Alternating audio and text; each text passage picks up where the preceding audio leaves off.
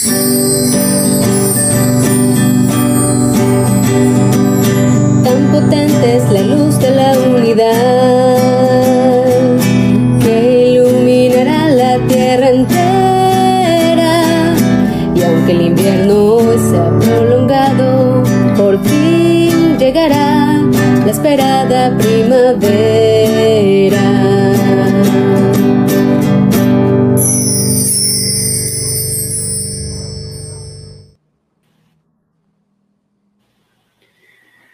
Buenas tardes, estimados amigos. Es un placer de verdad estar con ustedes todas las semanas, los viernes a esta hora. Espero que estén bien todos y participen en el programa de hoy, que es la cuarta vez que hablamos del perdón, tercera vez que vamos a hablar con nuestra querida amiga Gabriela. Y si recuerdan, hicimos un programa con amigas de Panamá sobre el mismo perdón. Hoy vamos a ver al perdón como una redención, el concepto de redención de la humanidad. Y estamos sumamente contentos que nuestra amiga Gabriela otra vez aceptó estar con nosotros. Estamos agradecidos con ella y esperamos que ustedes también con sus comentarios y preguntas hagan del programa algo más interactivo. Muchísimas gracias y también Rugi está un poco lejos de aquí, pero un clima muy fresco y nos acompaña desde allá. Muchas gracias a todos. Bienvenida Gabriela, buenas noches y adelante. Gracias, buenas noches. Es un placer nuevamente estar acá y parecía difícil porque tuve algunos problemas técnicos, pero ya todo se solventó y ahora estoy feliz de estar nuevamente con ustedes. Igual. El tema ha sido sumamente interesante y desafiante. Desde hace varios meses que comenzamos a conversar sobre justicia y perdón y hubo muchas preguntas que retroalimentaron la, conversación y una de las últimas preguntas fue sobre las, la liberación que pueden tener las personas de las cargas, de, los, de las transgresiones, de las eh, dificultades, de las herencias, de las cuales se quieren liberar de sus antepasados. Y eso cuando alguien hizo esa pregunta, creo que fue nuestro amigo Daniel, hizo esa pregunta, me tuvo investigando mucho con respecto a ese tema. Y al principio lo sentía muy complejo, complicado, pero a medida que leía en los escritos sagrados, me di cuenta que en el fondo es un mensaje sumamente simple. Simple de manera relativa. Esa simpleza con que, por ejemplo, Jesús dijo que teníamos que volver a ser como niños. Es esa simpleza que viene del corazón. Y entonces, eh, para abordar el tema, identifiqué que podíamos seguir una ruta en la que primero vamos a definir el concepto de redimir, después vamos a hacer un pequeño viaje a través de la historia de la humanidad, que es lo que ha significado para la civilización humana llevar un continuo progreso.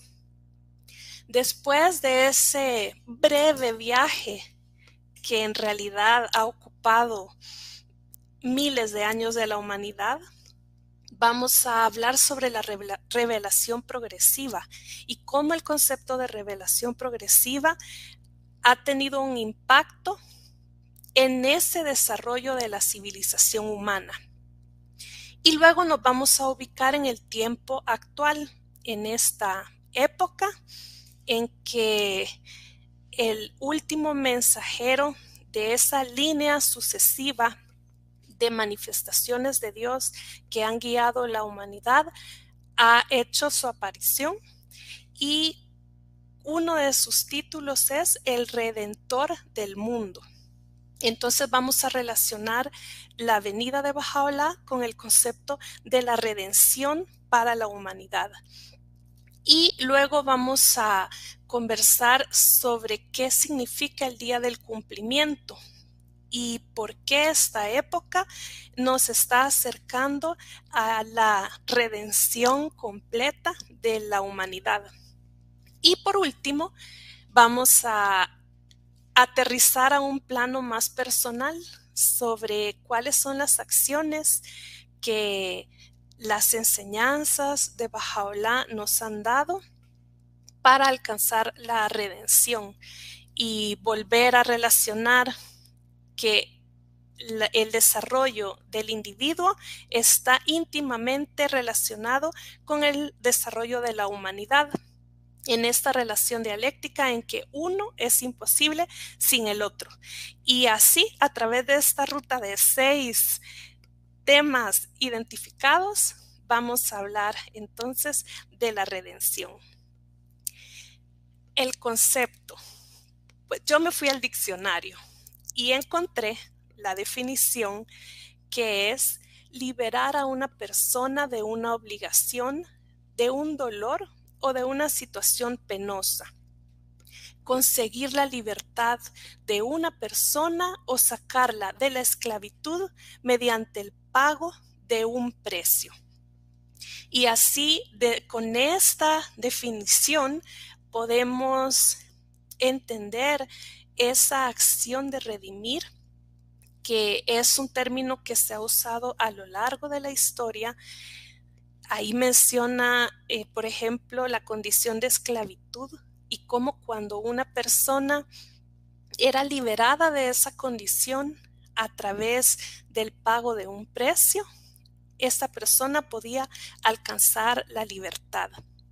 O también la liberación de esta obligación, dolor o situación penosa que una persona ha estado enfrentando a lo largo de su vida y la posibilidad de redimir esta condición implica nuevamente una acción de liberación, de, libertad, de felicidad, de pasar la página de un pasado doloroso o de una culpa y dar lugar a un futuro prometedor de esperanza y de posibilidades. Entonces quería en este momento invitar a Ruji o al señor Rujula si quieren eh, también comentar cómo entienden ustedes este concepto de la redención. Pues yo lo entendí bien como usted lo explicó. En el cristianismo se oye a menudo que Jesucristo con su sangre redimió a la humanidad. Y ahora que usted dio la explicación de redención, se me quedó mucho más claro por qué ese concepto de la muerte de su santidad Cristo tuvo que ver con la salvación o redención de la humanidad. Me pareció muy, muy interesante. Gracias por esta explicación que aclaró para mí, por lo menos, ese concepto un poquito mejor que lo entendía antes. Y por cierto que en los escritos que estuve leyendo, justamente encontré esa frase de cómo la sangre de, del profeta, del mensajero de Dios, eh, Jesucristo, fue para la redención de la humanidad. Y ubiquémonos en la civilización humana, más o menos la civilización humana tiene unos 6.000 años de historia escrita. ¿Y qué significa historia escrita?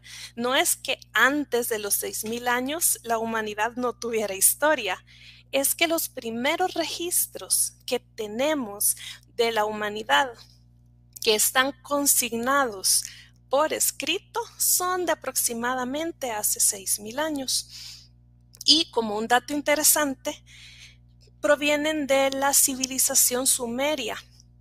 Y era una época en la que no usaban papel en ese momento, sino que con arcilla inscribían las palabras.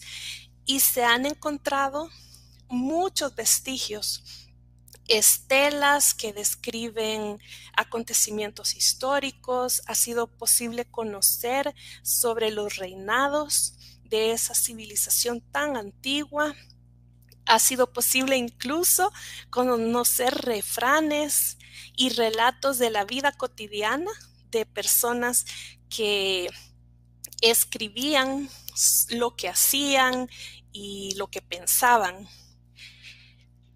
Pero es imposible dejar de notar que mucho de lo que está registrado son historias de guerras. Por ejemplo, una de las estelas más famosas de la civilización sumeria se llama la estela de los buitres.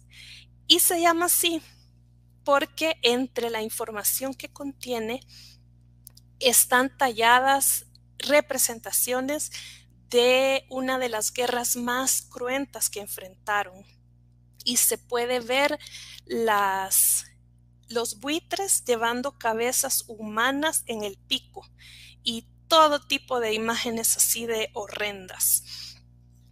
Y cuando pensamos en la humanidad, eso ha sido parte de su historia.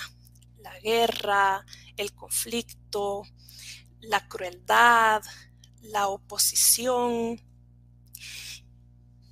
Y si nos adentramos un poco en los motivos, han existido distintos motivos. Algunos pueblos por alcanzar su libertad, otros pueblos por someter a otros y extender su poder.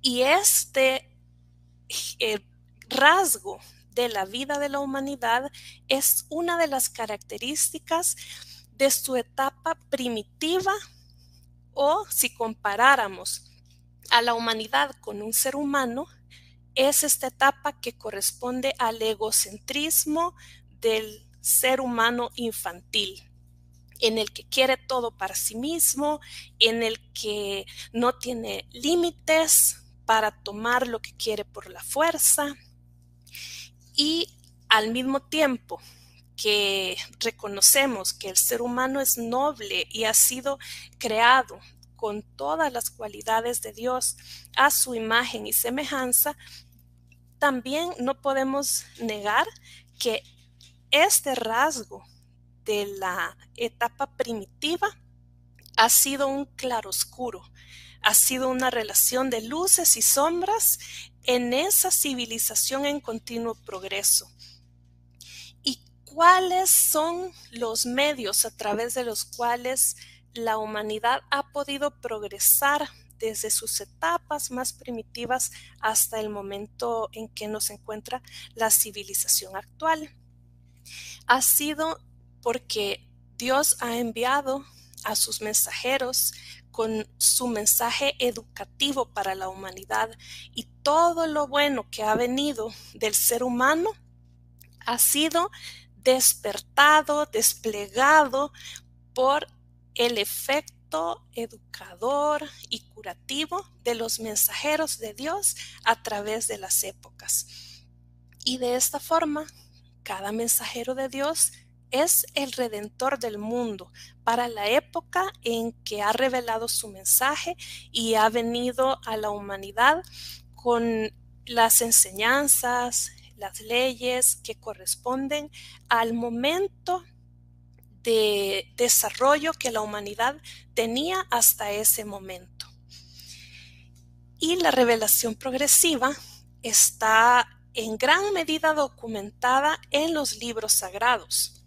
Y así podemos conocer sobre Abraham, sobre Noé, sobre Moisés, sobre Jesucristo, sobre Mohammed y ahora tenemos el, registro de la aparición hace unos 200 años de la revelación de Bajaola, que de forma similar al mensaje de los de las manifestaciones de Dios del pasado ha venido con esta medicina que la humanidad necesita para cada momento de su desarrollo. Y cualquiera se podría preguntar por qué hay tantas religiones y por qué no podemos asumir que hay una única religión verdadera. Y la respuesta a esto eh, está en este concepto de la revelación progresiva. La humanidad no ha sido la misma y los desafíos que ha enfrentado en cada época han sido diferentes relacionados con su estado de desarrollo. De, por eso las enseñanzas de los mensajeros de Dios cambian de tiempo en tiempo. Hay dos tipos de enseñanzas, están las enseñanzas espirituales, las cuales no han cambiado ni cambiarán nunca, y son las enseñanzas que tienen que ver con el amor, la justicia, la compasión y todas esas cualidades que son eternas, que no van a transformarse aunque pase el tiempo. Ningún mensajero de Dios va a traer un mensaje distinto al mensaje de amor o de justicia o de compasión que ha caracterizado un hilo conductor en la vida de la humanidad. Pero lo que ha cambiado son las enseñanzas secundarias, aquellas relacionadas con las transacciones o las relaciones personales entre los seres humanos, como hábitos alimenticios o instituciones de organización social, días de guardar, forma de vestimenta, que aparentemente hay contradicción entre un mensajero y el anterior, y sin embargo no representan ninguna contradicción cuando podemos identificar que la humanidad no ha sido la misma de un tiempo a otro y que como el ser humano, de la misma forma en que un niño o una niña crece y pasa a través de todas sus etapas hasta alcanzar su vida adulta o su madurez, la humanidad de una forma colectiva lo ha estado haciendo igual. Y el mensaje de Dios a través de todas las épocas ha sido lo que ha permitido ese avance de la civilización a través de una transformación individual y una transformación colectiva, que es el doble propósito por el cual cada ser humano ha nacido al mundo y es nuestro propósito. Voy a hacer una pausa aquí para invitarles a, participar con las preguntas también que los amigos están haciendo, los comentarios y, poder enriquecer la conversación. Excelente, muy bueno. Tenemos varios comentarios que Rugi nos va a ayudar a leerlas. Así es, y muchas gracias a los amigos que están viendo el programa y también pueden saber que si no lo pueden ver en vivo, lo pueden ver eh, grabado, que queda en la página de Facebook y de YouTube. Aquí tenemos a nuestra querida Leonor Deli. Buenas noches, Gabriela. Definitivamente una manera muy comprensiva. Muchas gracias. Tracy Phillips, saludos desde El Salvador. Nushin Roshani, saludos cordiales desde Argentina. Qué tema tan importante y cómo tan bellamente explica la disertante querida señorita Gabriela. María Ángeles dice saludos. Juan Pedro, buenas noches, saludos desde Santa Cruz. Cari, alaba queridos amigos desde Guatemala. Eva, buenas noches, saludos desde Yucatán y nuestro amigo Manuel Joaquín Alawapa. Así que hasta el momento no hay preguntas, es la oportunidad que si tienen algo, alguna duda, aquí estamos para aprender entre todos, vamos a ver qué surge. Gracias, Gaby. Gaby, ahora que usted estaba hablando de todo este proceso, se me ocurrió, será el ego nuestro pecado original quizás y que los mensajeros de Dios nos han tratado de librarnos de este cárcel, de esta prisión en que nos hemos metido nosotros.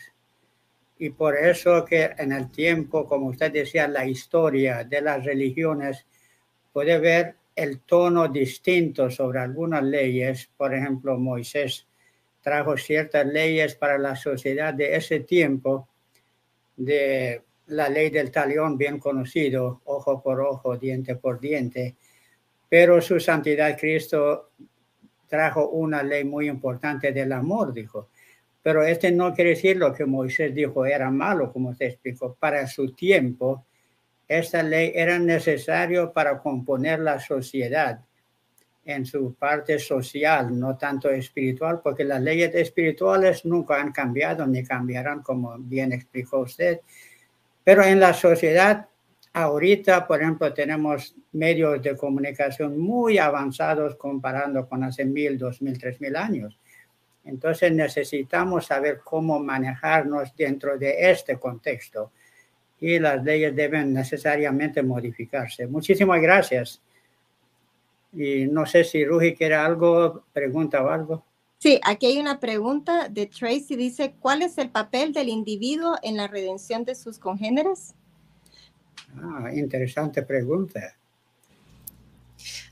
Sí, bueno, mm, creo que podemos ponerle un pin a esta pregunta y cuando entremos al tema del papel de la acción personal del individuo en la redención, entonces podemos traer esa pregunta que le agradezco mucho porque invita a pensar en un ámbito de, de, relación dialéctica entre el individuo y la sociedad. Y sin lugar a dudas, no solo hay una relación, sino que esa relación es intrínseca, está vinculada una con la otra y no se pueden separar. Entonces la voy a traer en ese momento. Quería leer esta tabla que es muy hermosa y que se refiere a los sufrimientos de los mensajeros de Dios en este devenir de la historia humana. Es una tabla que fue revelado, revelada por Bajaola durante el periodo de su destierro en Acá Considera las generaciones de antaño. Observa cómo cada vez que el sol de divina munificencia ha derramado la luz de su revelación sobre el mundo, el pueblo de su día se ha alzado contra él y ha rechazado su verdad. Aquellos que eran considerados como los caudillos de los hombres siempre lucharon por impedir que sus seguidores se volvieran hacia aquel que es el océano de la ilimitada munificencia de Dios.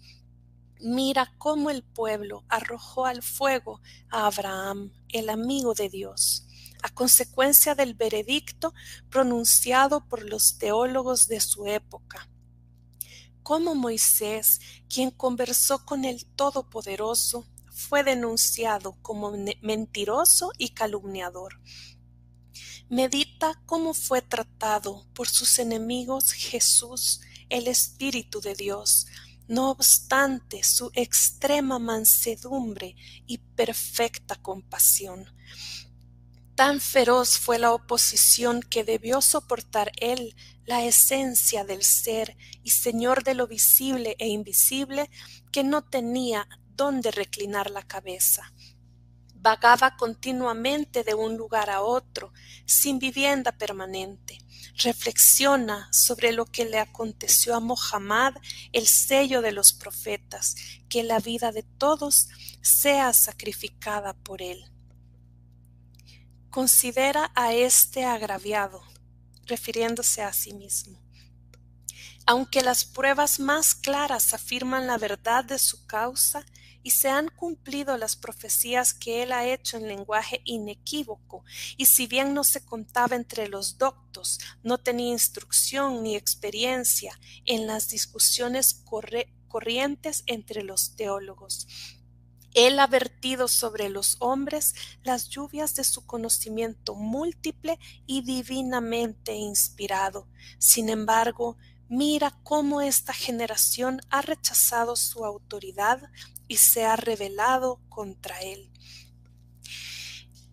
De esta reseña sobre el sufrimiento de los mensajeros podemos entender también que la humanidad ha llevado este devenir de desarrollo en una dinámica de luces y sombras debido a sus propias decisiones, porque el deseo de Dios para la humanidad es que seamos felices, que alcancemos la prosperidad, que todo lo que Él dispuso del planeta sea para nuestro placer, nuestro beneficio y para nuestra comodidad.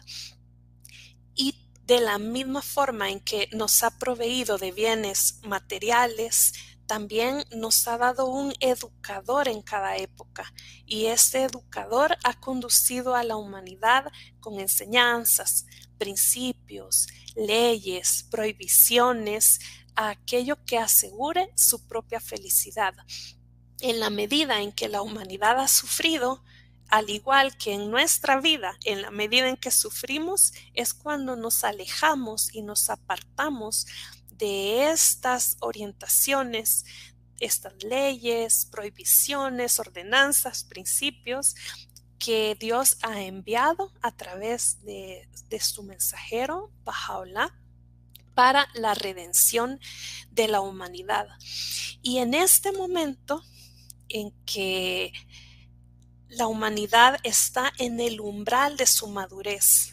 Y si en las épocas anteriores la humanidad había sido como un infante, como un niño pequeño, luego entró en la edad de la prejuventud, en este momento Bajaola explica que la humanidad está en el umbral de su madurez, haciendo una un símil es como que la humanidad estuviera en su momento adolescente.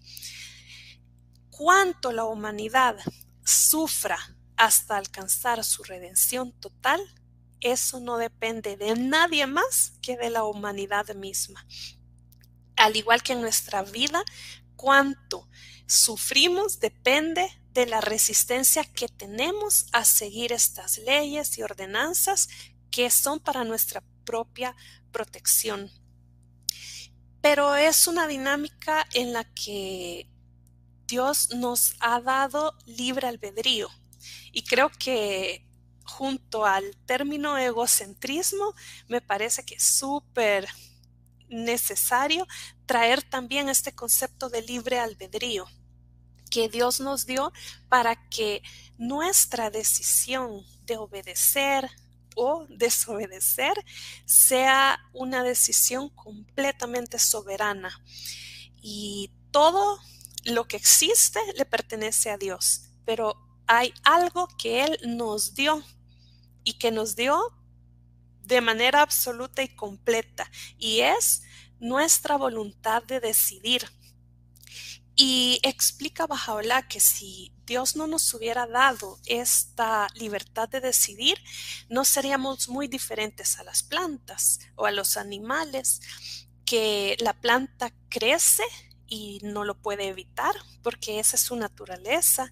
El animal se mueve basado en sus instintos, pero el ser humano no actúa ni por sus instintos, ni por su eh, eh, única naturaleza material, sino que tenemos la oportunidad de decidir y eso nos da un papel distinto al resto de la creación.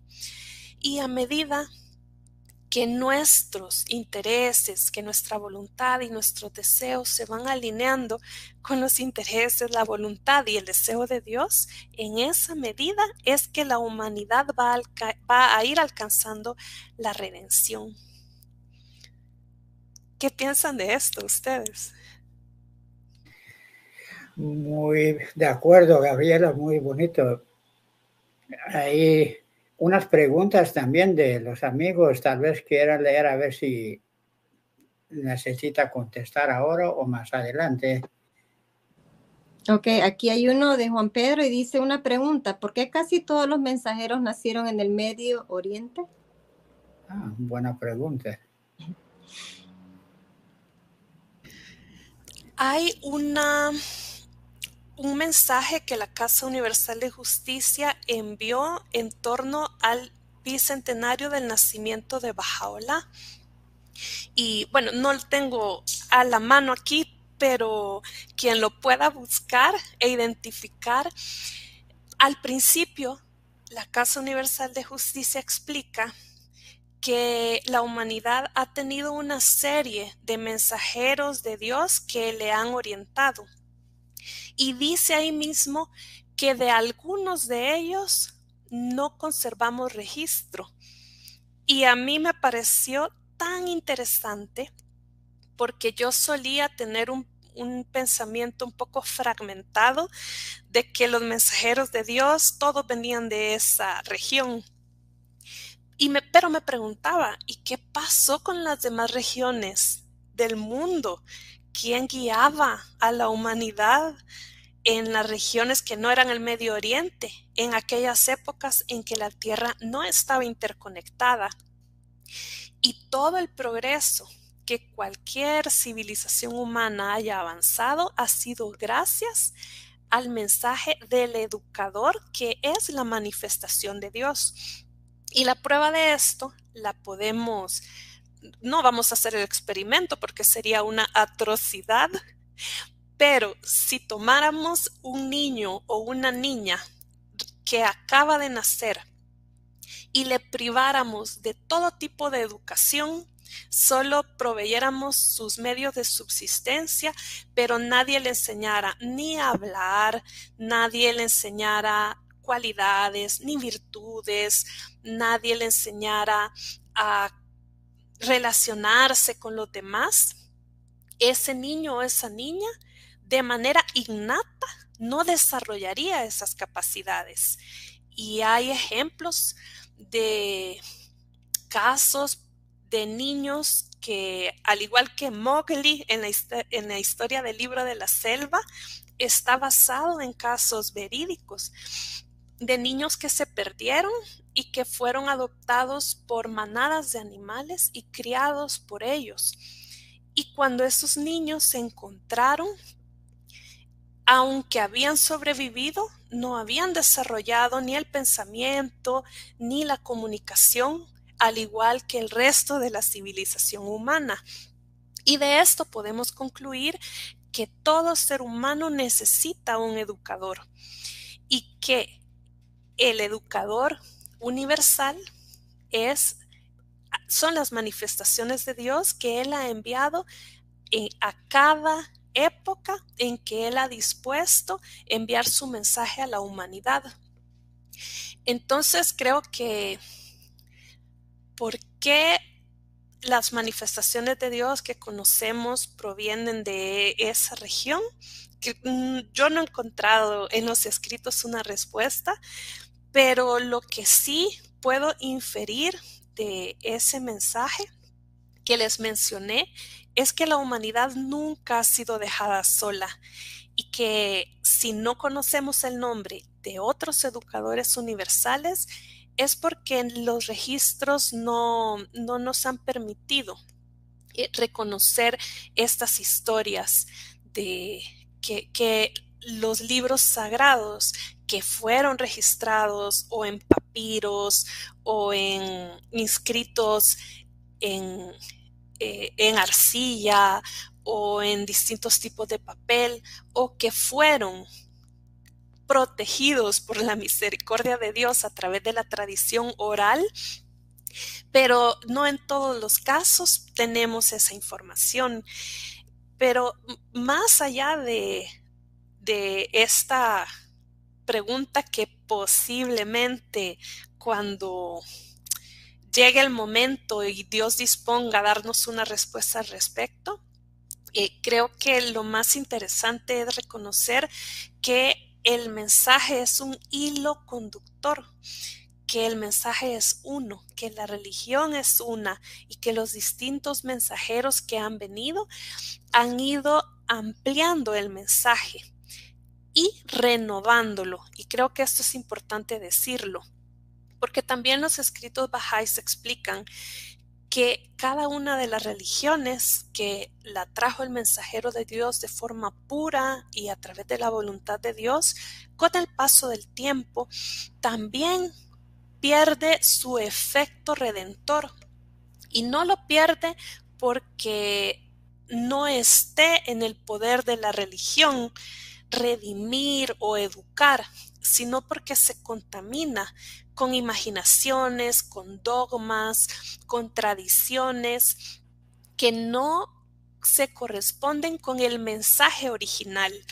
Y cuando eso ocurre y, por ejemplo, la civilización se apega al dogma, a la forma y se olvida del fondo de las enseñanzas de los mensajeros, en ese momento Dios dispone la renovación del mensaje religioso a través de un nuevo mensajero.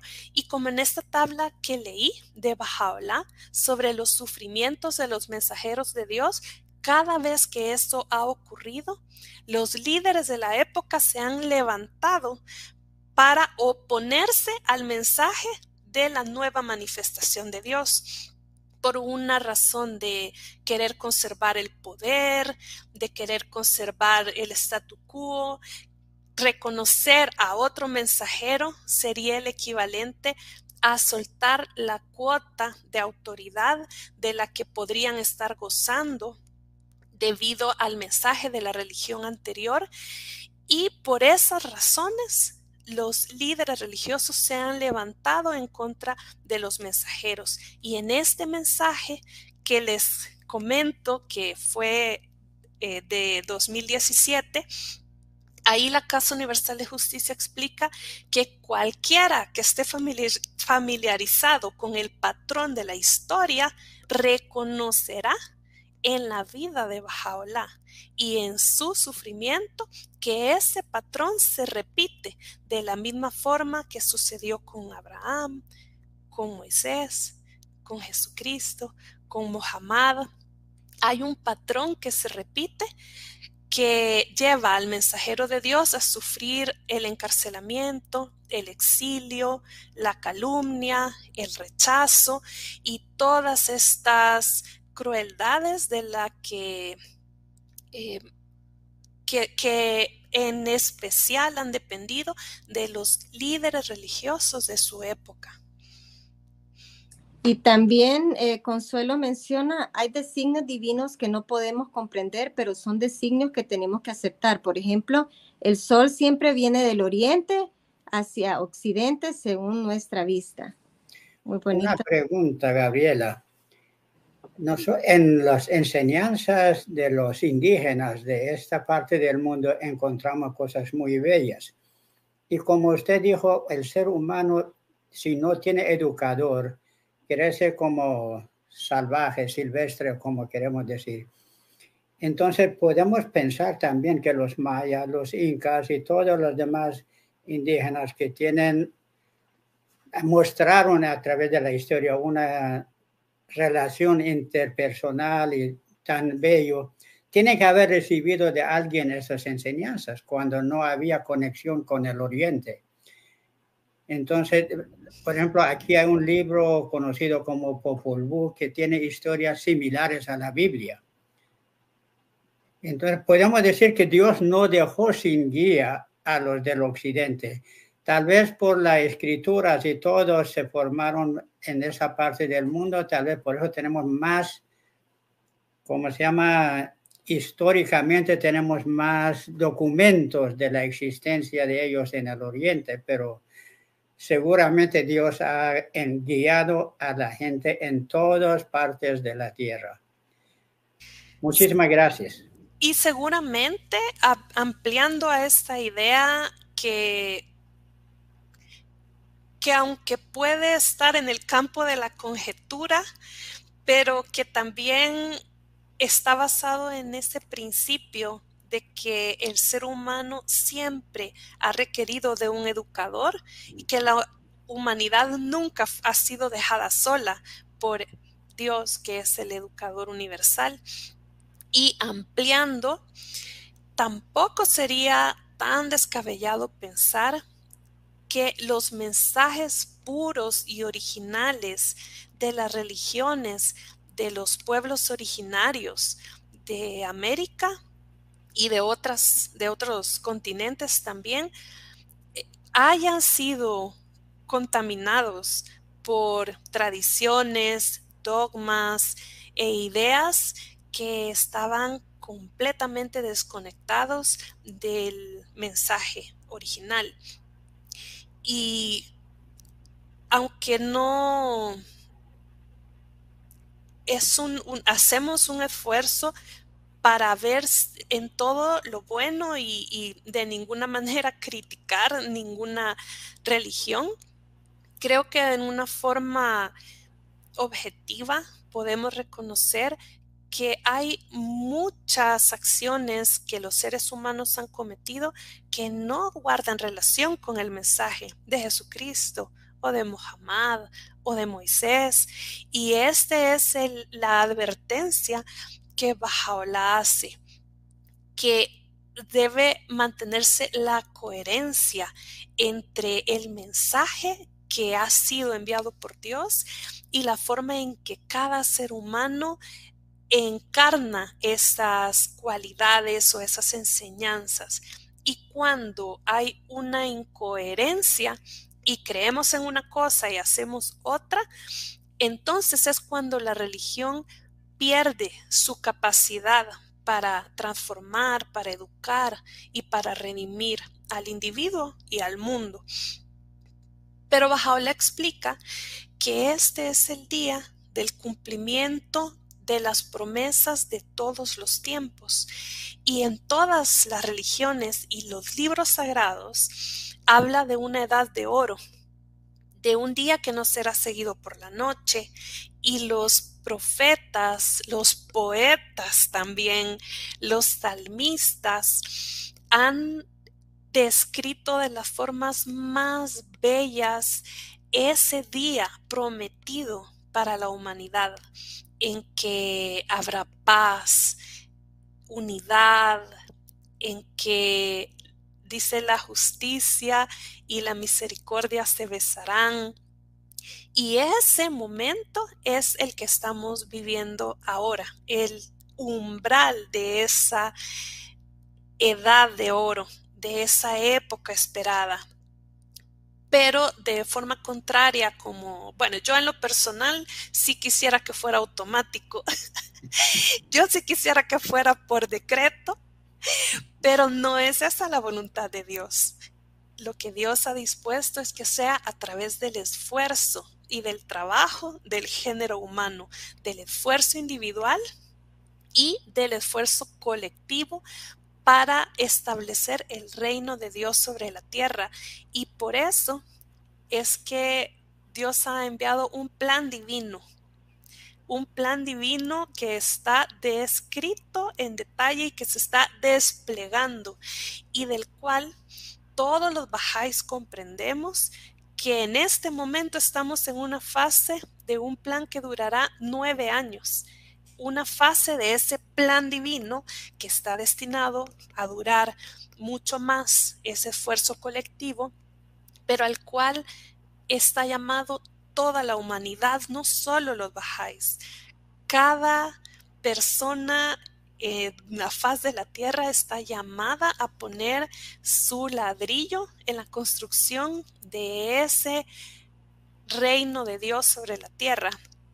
Entonces el mantener esa, la mirada en la esperanza, en esa visión del futuro glorioso, a pesar de lo oscuro que este umbral parezca, también es algo que nos permite enfrentar la vida y, las noticias y las adversidades personales y todas las eh, dificultades, dolor y sufrimiento, porque sabemos que esa época para la redención del mundo ya es, ya está y que estamos invitados a formar parte de ese esfuerzo que va a llevar finalmente el poder redentor de la fe de Bajaola a su eh, culmen, a su eh, logro definitivo. ¿Qué tal si un descansito para usted debe estar un poco cansada? Y hay comentarios, mensajes y también hay una canción tal vez para que se relajen un poco los amigos y, y después continuamos. Puede pasar un poco de la hora, no hay problema. Bueno, vamos a poner el video que nuestra querida amiga Leonor Deli nos ha eh, compartido. Muchísimas gracias y que lo disfruten. Buenas noches, amigos de Unidad en Diversidad. Cuando nos encontramos completamente liberados y desprendidos de todo menos de Dios, pedimos misericordia y perdón.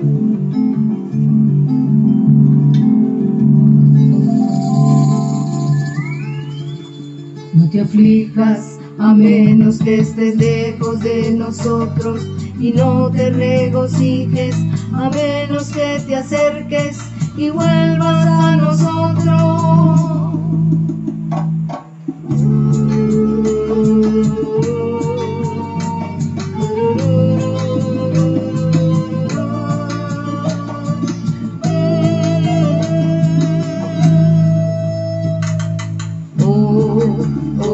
Del hombre.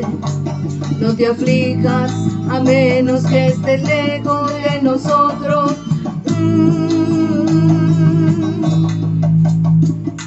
Y no te regocijes a menos que te acerques. Y no te regocijes a menos que te acerques y vuelvas a mí. La confesión de los pecados no está permitida en la fe Bahá'í ante otro ser humano. Y no te regocijes a menos que te acerques. Y no te regocijes a menos que te acerques y vuelvas a mí.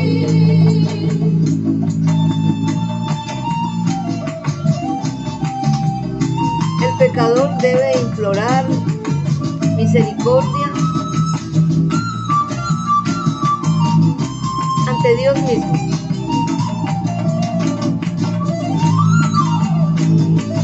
No te regocijes a menos que te acerques y no te regocijes a menos que te acerques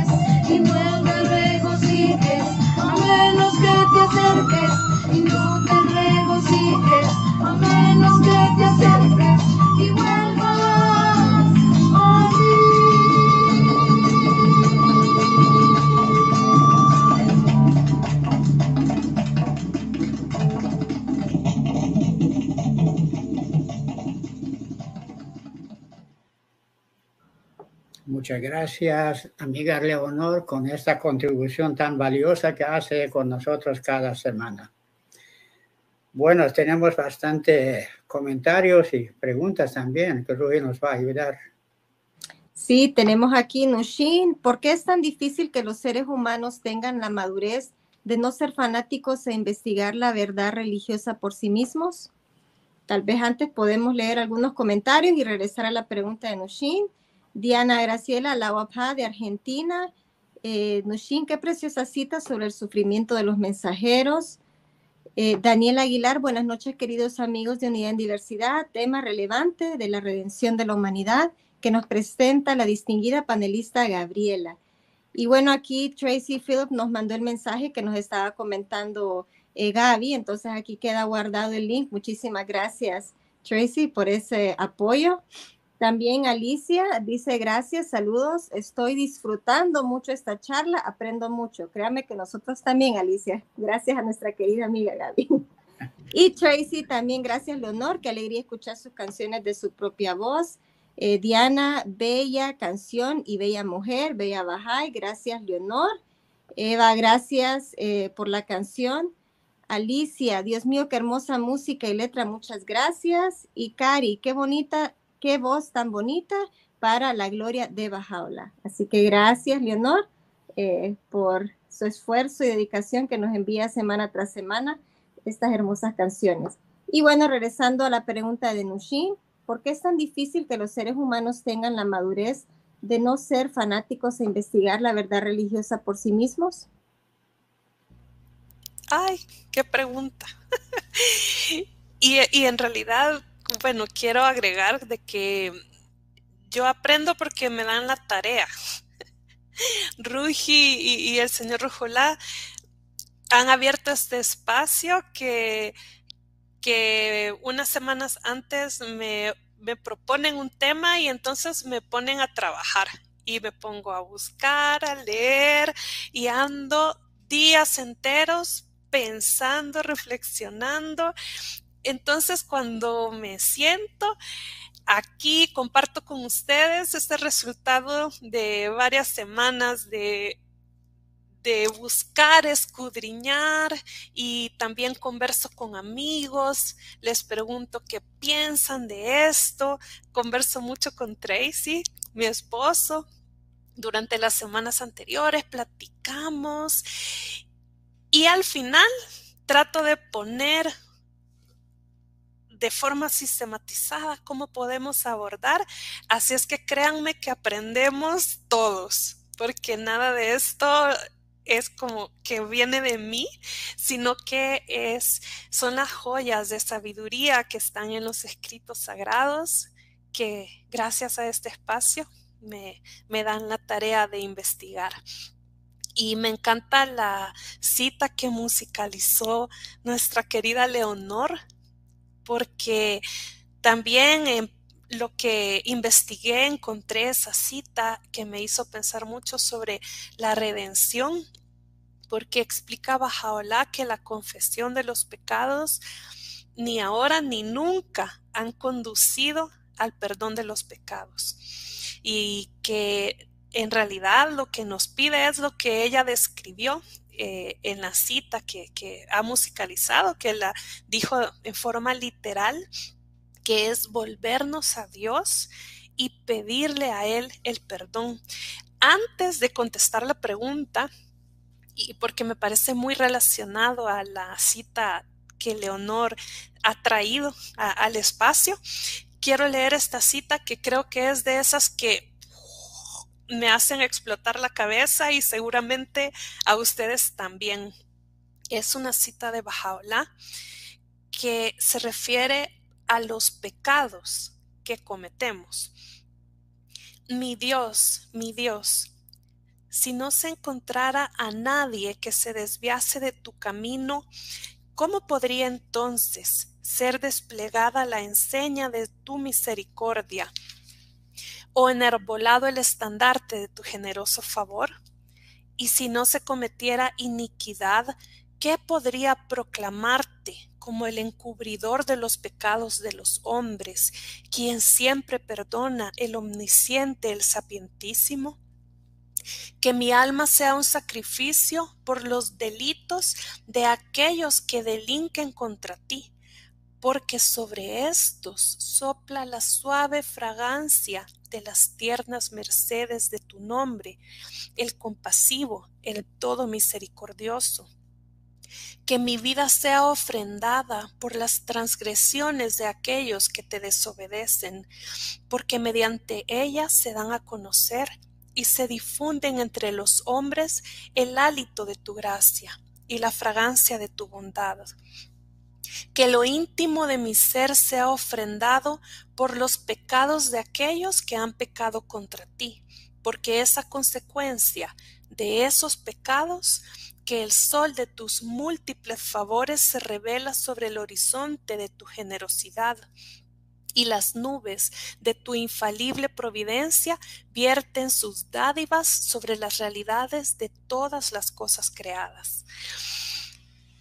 Y me parece tan desafiante esta cita de Bajaola porque prácticamente nos pide que reconozcamos que los títulos de Dios como encubridor de los pecados, como redentor, como perdonador, como misericordioso, se manifiestan gracias a los pecados de la humanidad.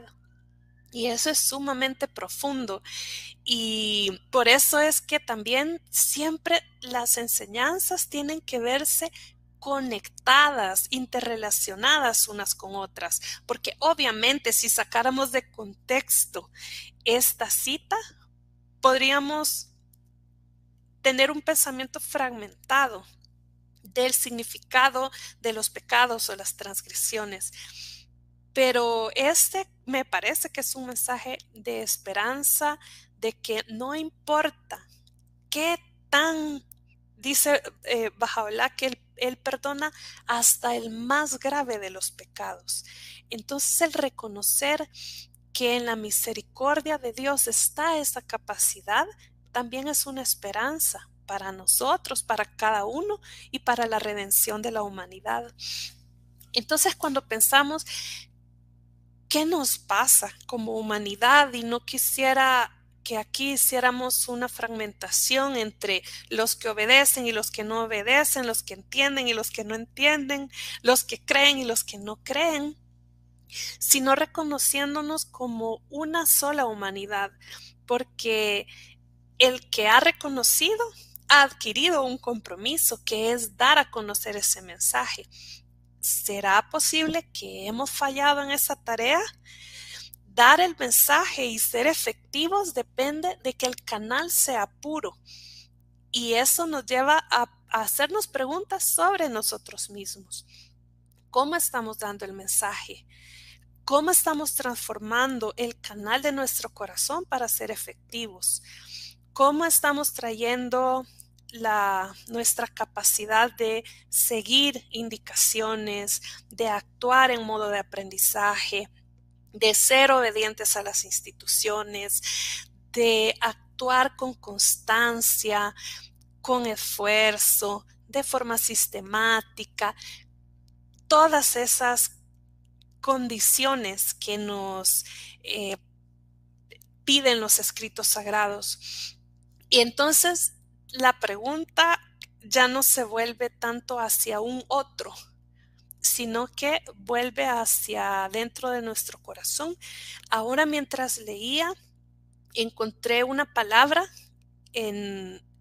Le recomiendo que si tienen oportunidad, busquen el advenimiento de la justicia divina, que es una carta de Shoghi Effendi, el guardián de la fe Bahá'í, que escribió con el lanzamiento de la cruzada de 10 años para orientar ese momento especial en que esa cruzada, que era una fase destinada a alcanzar metas para que se pudiera elegir la Casa Universal de Justicia y establecer un nuevo momento para la comunidad Bahá'í. Y ahí hay una serie de orientaciones y una de las frases que usa es que permanezcamos en permanente escrutinio sobre nuestras acciones y al interior de nuestra alma. Escrutinio, o sea, esa, esa palabra me pareció tan potente y dice que hay tres requisitos espirituales para el éxito de toda empresa sagrada. Dice que la primera es tener rectitud de conducta obediencia a las leyes y ordenanzas de Dios y esas manifestaciones de una conducta intachable, impecable, con sus manifestaciones de justicia, de equidad y de muchas otras cualidades. Una vida casta y santa.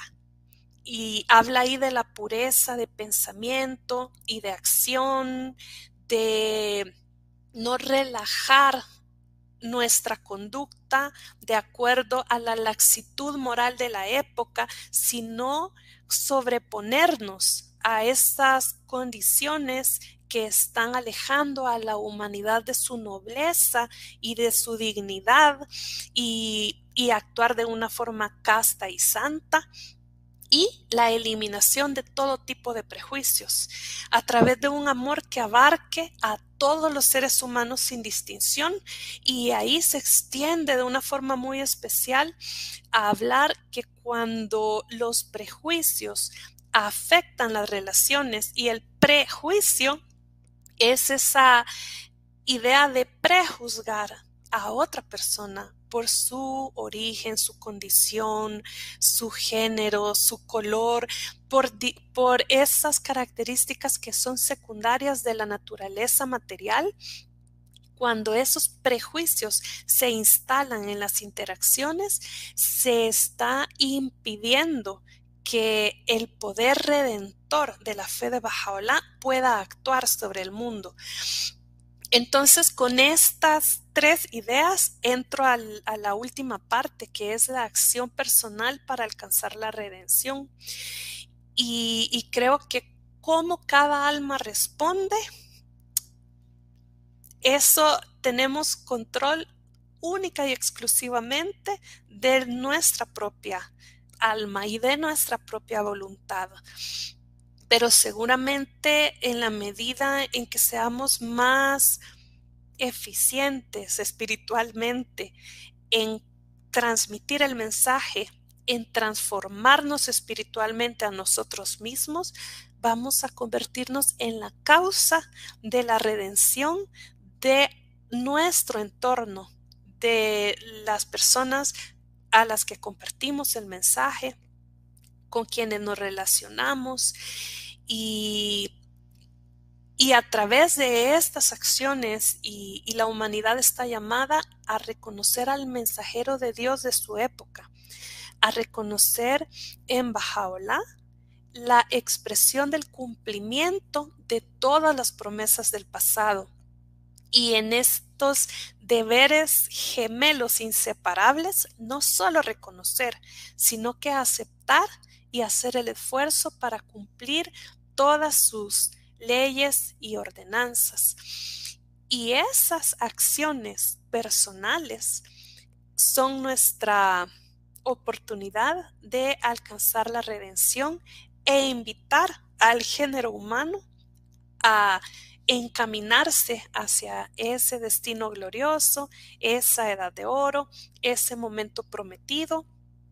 Pero en la vida individual, aunque esa edad de oro no la vamos a ver, en la vida individual cada uno de nosotros tiene la oportunidad de acercarse a, a ese estado celestial de la oración, de la meditación, de la obediencia, de las leyes, de la, un comportamiento íntegro, casto y santo, y de esas amistades que podemos entablar con cada aquel que se cruza por nuestro camino, eliminando los prejuicios, asegurando que seamos un canal puro a través del cual no solo construyamos comunidad, sino que también liberemos el poder de construcción de sociedad que tiene la fe, que después de todo es el propósito de este plan y tenemos todo un sistema preparado para liberar ese poder, abrir reuniones de oraciones, que cada niño y niña de nuestro barrio, colonia, cantón, pueblo tenga educación espiritual, que los prejóvenes se reúnan en grupos, que todas las personas de nuestro entorno puedan tener una educación espiritual a través de los círculos de estudio. Y hay todo un marco de acción, de un plan diseñado para que la humanidad alcance esa esperada redención. Y mientras lo hacemos, encontremos esas acciones diarias que permitan a nuestra alma alcanzar la redención con relación a, la religión que hemos abrazado, a la misión que hemos aceptado de actuar y de trabajar por la paz y por la unidad en el mundo. Entonces, con este último elemento, creo que hemos abarcado cada una de las de los subtemas que, propuse al inicio y, que eh, eh, había preparado para que pensáramos sobre este concepto de la redención de la humanidad, pero es solo una pizca, es solo como un, una muestra y hay muchísima información en los escritos sagrados y seguramente en otros temas más adelante vamos a tener oportunidad de entrar en en algunos de, las preguntas o de los temas relevantes que, han mencionado en sus comentarios. Gracias, gracias amiga. Muy bonita el desarrollo del tema. Tenemos bastantes comentarios y algunos en especial me parece son muy interesantes para compartirlos con. Tal vez rápidamente leemos los comentarios de los amigos antes de cerrar el programa. Claro que sí, hay preguntas de Daniel, pero antes vamos a leer eh, algunos mensajes. Y vamos a ver, Verónica dice saludos a todos por tan bello programa desde Panamá. Eh, Diana dice gracias por la reflexión y explicación. Diana de Bursaco. Eh, también eh, Bersali, excelente reflexión, el perdón, justo hoy que se observa un día especial por el holocausto, desde temprano tenía en mente todo esto y la respuesta me ha sido dada en esta charla. Mil gracias. Qué bonito, ¿verdad? A tiempo. Sí. También Dina ya ha bajado la paz. Bendiciones a todos los que hacen posible este hermoso programa. Los amo. Moshkan Hashemi, me encanta escucharte, querida Gabriela. Como siempre, tu exposición ha sido excelente. Y Juan Pedro, qué hermosa charla. ¿Hay algún círculo de estudio virtual de algún libro? ¿Libro 10, 11, 12, 13 o 14? Entonces... Sí, hay de todos casi. Seguramente hay y también sería bonito animarle que busquen su comunidad porque, bueno, lo virtual es bueno, pero también eh, cuando es presencial también es bien rica la, los comentarios y la conversación. Entonces, no sé si Gaby quiere decir algo.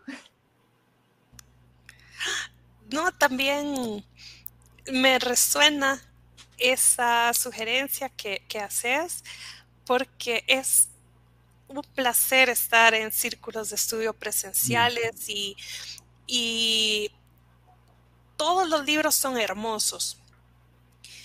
Pero también me he dado cuenta de que cuando se tiene oportunidad de servir como tutor del libro 1, te das cuenta que la última vez que lo estudiaste tenías percepciones y comprensiones, pero la siguiente vez nacen nuevas comprensiones y seguramente la siguiente y la siguiente. Entonces, cada uno de los libros de, curso Rugi eh, tienen ese efecto transformador porque están basados en, en, la palabra sagrada y la revelación de Bajaola. Y aprovechando el comercial, las citas que leí, por si se preguntaban, están en la unidad 1 del libro 9, La Alianza Eterna, ganando una perspectiva histórica. Ahí están, hay eh, secciones sobre los títulos de Dios, como el todo misericordioso, el todo perdonador. Hay varias secciones sobre la revelación progresiva y los sufrimientos de los mensajeros de Dios.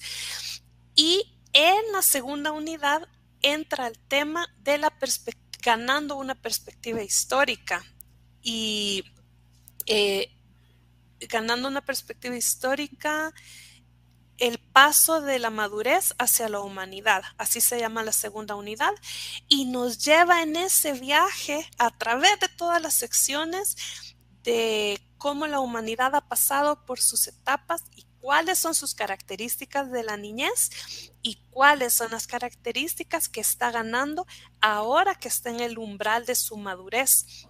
Y luego entra un poco a la historia de la, de la del desarrollo del plan divino.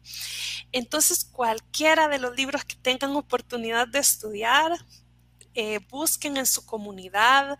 Hay todo un plan que cada comunidad se está esforzando por avanzar para que ese poder de construcción de sociedad que tiene la fe sea liberado. Un poder que finalmente es la capacidad de redimir al mundo. Es un bello libro, me encanta ese libro 9. Esto lo hicimos virtual con, en tres, cuatro países reunidos. Fue una experiencia sumamente enriquecedora. Bueno, también Alicia dice, wow, qué cita tan poderosa, voy a memorizarle. Muchas gracias a los coordinadores de estas hermosas charlas. Que Dios los siga bendiciendo. Leonor Deli, siempre se aprende cada día y todo lo que se pueda. Así que muchas gracias amigos. Y hay dos preguntas de nuestro amigo eh, Daniel Aguilar y dice, pregunta, teológicamente en los católicos y las denominaciones cristianas el concepto de redención es librarse de los pecados espirituales heredados y adquiridos por la humanidad. ¿Qué piensa de esta forma de entender la redención que hoy persiste? Gratitud a la OPA. Daniel siempre trae buenas preguntas. Muchas gracias. Y creo que en parte de lo que estuve leyendo y por eso recomiendo mucho este libro, El advenimiento de la justicia divina. Hay una parte donde Shoghi Effendi explica que los mensajeros de Dios han llegado a los lugares donde revelaron su misión, no porque fueran civilizaciones superiores o seres humanos excepcionales, sus congéneres, sino que explica que eran las condiciones más bajas para la condición de la humanidad. Y solo en esos contextos tan oscuros podía el poder de la revelación de Dios ser un testimonio de la transformación. Y eso me impresionó mucho porque en realidad somos hijos de nuestra época y somos hijos de nuestra sociedad, del lugar donde hemos nacido. Entonces, por ejemplo, ¿qué heredamos? Heredamos talentos, heredamos un idioma, heredamos costumbres, hasta platillos que comemos en épocas especiales, pero también heredamos prejuicios y heredamos odios y heredamos culpas. Y, de la misma forma en que heredamos cosas positivas, heredamos cargas. Y desde ese punto ya no me parece tan absurdo el reconocer sin reservas que sí heredamos las cargas de nuestros antepasados, porque somos seres humanos que nacemos como parte de un sistema, no estamos desconectados. Entonces, la religión de Dios tiene la capacidad de transformar la cultura, de transformar las costumbres, por ejemplo, costumbres arraigadas que denigran la condición, por ejemplo, de las mujeres en una sociedad o de igual hombres y mujeres como el consumo de bebidas embriagantes o prejuicios como los sistemas donde están establecidas las castas o donde hace apenas unas décadas poblaciones completas de seres humanos fueron esclavizados por otros seres humanos y que ahora conviven en el mismo espacio, en la misma sociedad, esas cargas se heredan y está en el poder de la revelación de Dios el que se puedan superar eh, estas formas que corresponden a la niñez, a, ese estado primitivo de la humanidad. Y quiero, quiero leer esta, este párrafo de este libro que les estoy mencionando. Con cuánta frecuencia los profetas de Dios no exceptuando al mismo Bajaola, han preferido hacer su aparición y pronunciar su mensaje en países y entre gentes y razas, en época cuando éstas se encontraban en estado de rápida decadencia o cuando habían alcanzado las más hondas profundidades de degradación moral y espiritual la espantosa miseria y ruindad a las que los israelitas habían descendido bajo el gobierno degradante y tiránico de los faraones en los días que precedieron su éxodo de Egipto bajo la dirección de Moisés, la decadencia a la que había llegado la vida religiosa, espiritual, cultural y moral del pueblo judío en la época de la aparición de Jesucristo, la crueldad bárbara, la idolatría y la inmoralidad crasa, las cuales durante tanto tiempo habían sido las características más penosas de las tribus de Arabia y las cuales les trajeron tanta vergüenza cuando Mohammed se levantó entre ellos para proclamar su mensaje.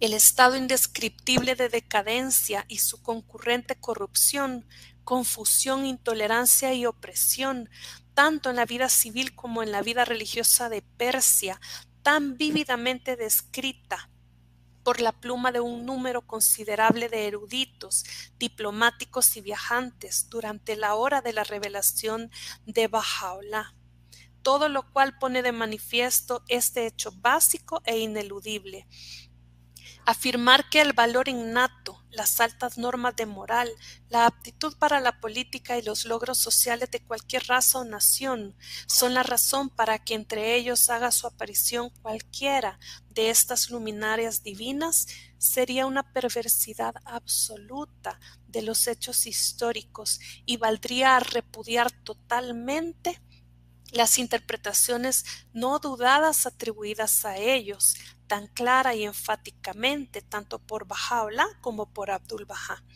Y luego explica que en este escenario oscuro, quienes antes eran un grupo de cobardes se convirtieron en héroes y que en esa capacidad de la religión de transformar el alma humana y de sacar lo mejor que tiene eh, el ser humano, en eso radica el poder que es liberado por la revelación de Bajaola.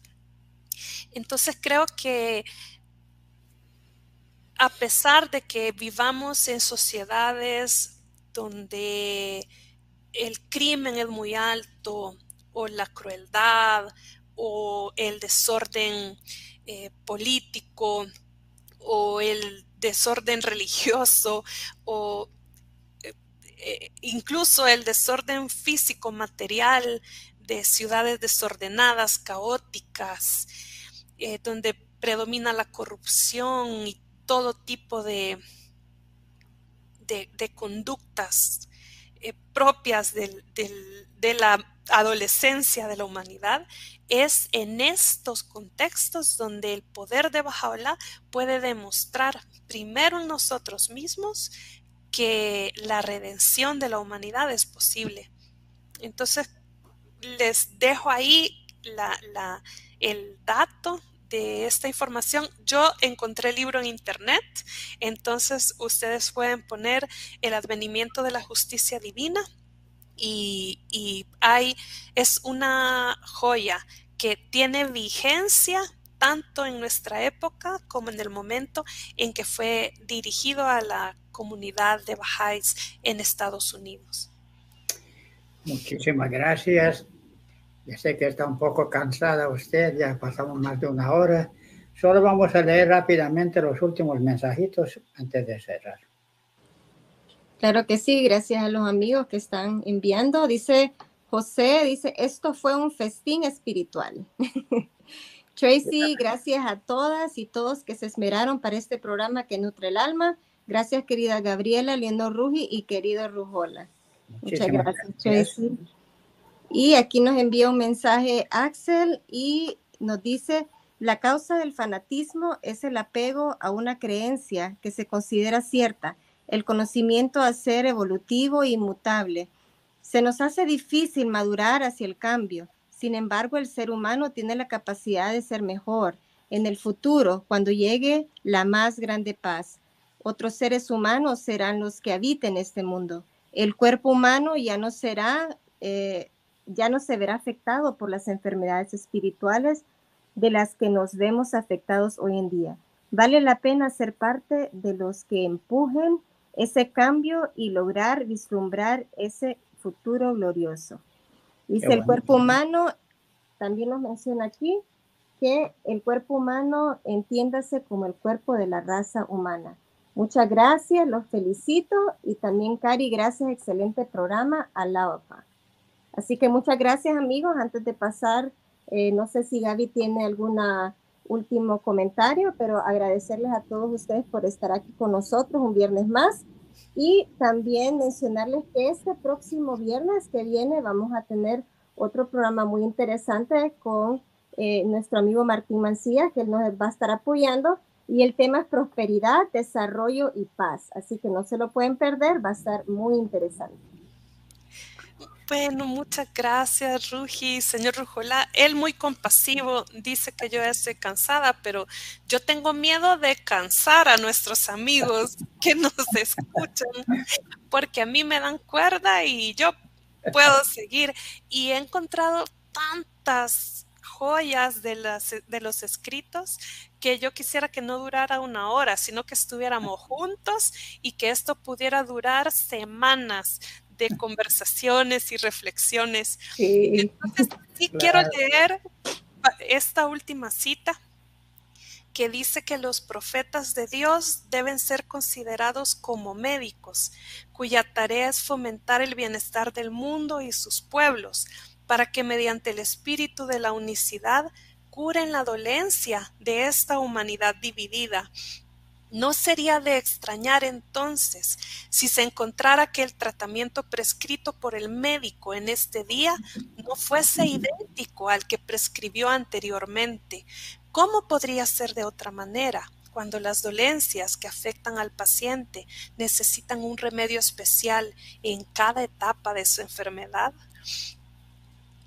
Y con esta cita pues nos quedamos también invitados a quienes por primera vez escuchan el, mensaje de Bajaola de investigar sobre ese remedio divino que ha traído para los problemas de esta época actual y con corazón puro y desprendido, valorar por el mérito de sus palabras, de sus enseñanzas y de su persona.